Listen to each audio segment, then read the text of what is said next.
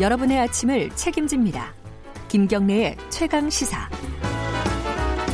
가장 핫한 스포츠 소식을 가장 빠르게 전달해드리는 최강 스포츠 KBS 스포츠 취재부 김기범 기자 나와 있습니다. 안녕하세요. 네, 안녕하세요.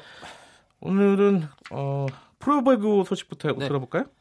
자, 프로배구 현대캐피탈이 우리카드를 물리치고 챔피언 결정전에 올랐는데요. 네.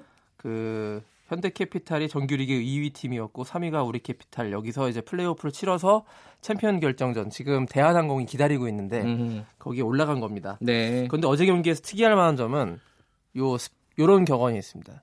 이가 없으면 잇몸으로 싸워라. 예. 예. 그게 딱 적용된 건데요. 현대캐피탈의 외국인 공격수 파다르가 경기 직전에 부상을 호소해서요. 아, 허리가 예. 아프다. 예. 허리 통증으로 갑자기 빠진 거예요. 이게 예고돼서 빠진 것도 아니고 그 경기 당일 몇 시간 전에 네. 이 엔트리에서 빠져버린 건데요. 그래서 아 이렇게 되면 이제 우리 카드가 훨씬 그 유리한 국면에 있지 않을까 했는데 파다르가 빠지니까 국내 선수들끼리 똘똘 뭉쳐가지고 그 현대캐피탈이 정말 잘 싸웠습니다. 특히 음. 파다르의 자리에 허수봉이라는 라이트 공격수가 대신 출전했는데요. 예. 어, 굉장히 큰 활약을 했더라고요. 예. 무려 20점을 득점하면서 어제 승리의 1등 공신이 됐습니다. 그러면 최종전은 아까 대한항공이 기다리고 있다고 네. 하고요. 현대캐피탈과 예. 대한항공 이번 주 금요일부터 아하, 시작인데요. 예. 이 5판 3선승제니까 굉장히 좀 볼만할 것 같고 그 재밌는 건요.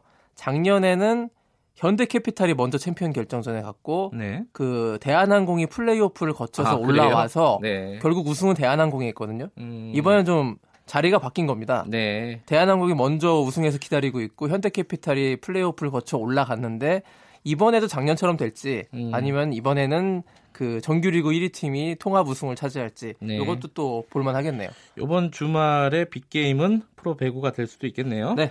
자, 여자 농구 이게 겨울 스포츠가 다 마감이 되는 분위기군요. 네. 여자 농구 소식 들어보죠. 겨울 스포츠는 마감되고 이제 봄 스포츠는 기지개를 켜는 예. 프로야구도 이번 주 토요일 날 개막입니다. 아, 그렇군요. 예. 네. 자, 어제 이제 여자 농구 플레이오프 여기서도 승자가 결정돼서 챔피언 결정전 이제 남겨두고 있는 건데요. 네.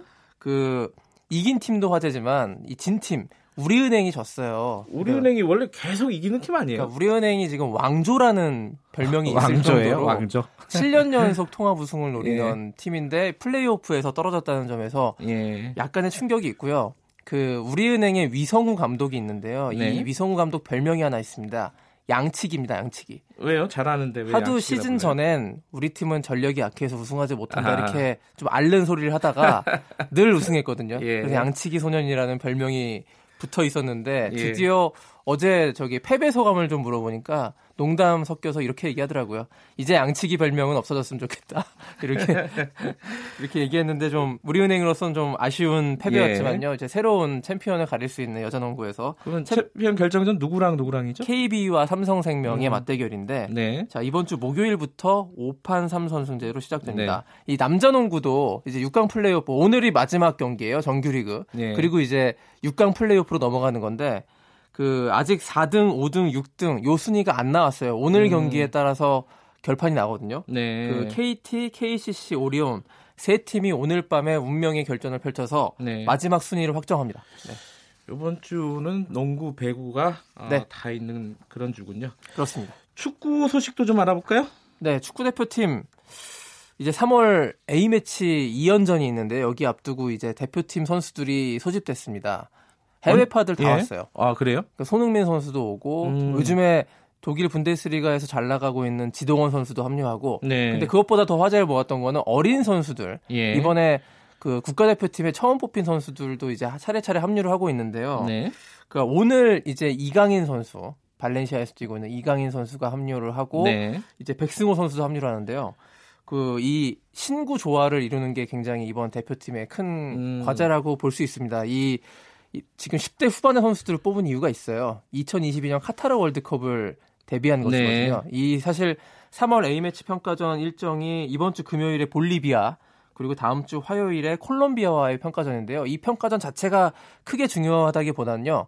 오늘 9월부터는 이 월드컵 예선이 시작됩니다. 네. 카타르 월드컵 본선에 가기 위해서는 월드컵 예선, 아시아 예선을 거쳐야 되는데 9월부터 시작되는 월드컵 아시아 예선에 이 젊은 피들과 기존의 베테랑들이 잘 이제 음. 혼합돼서 이 경기를 잘 치러야 되기 때문에요. 이번 네. 3월 A 매치는 그렇게 의미 부여를 할 수 있을 것 같고요.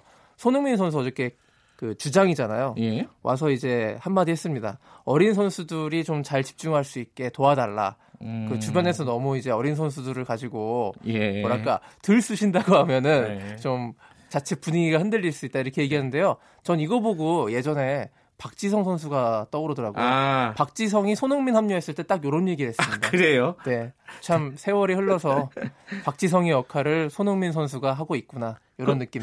좀 그러면 A매치 일정이 어떻게 되는 거죠? 그러니까, 평가전이? 그 금요일에 볼리비아, 네. 그리고 다음 주 26일 콜롬비아와 평가전이 차례로 기다리고 있습니다. 볼리비아, 콜롬비아 그러면은 강팀들 아니에요? 남미에서 그 볼리비아는 그렇다 쳐도 콜롬비아는 상당히 강팀이죠. 여기는 어. 이제 월드컵 8강 수준의 전력을 갖고 있었던 팀이기 때문에 예. 아주 볼만한 대결이 되지 않을까. 그렇군요. 네.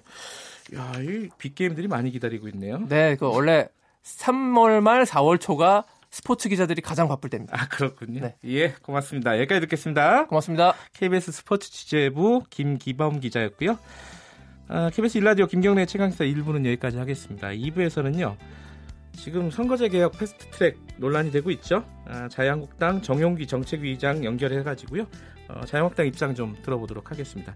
김경래 최강 시사 뉴스 잠깐 듣고 다시 돌아오겠습니다.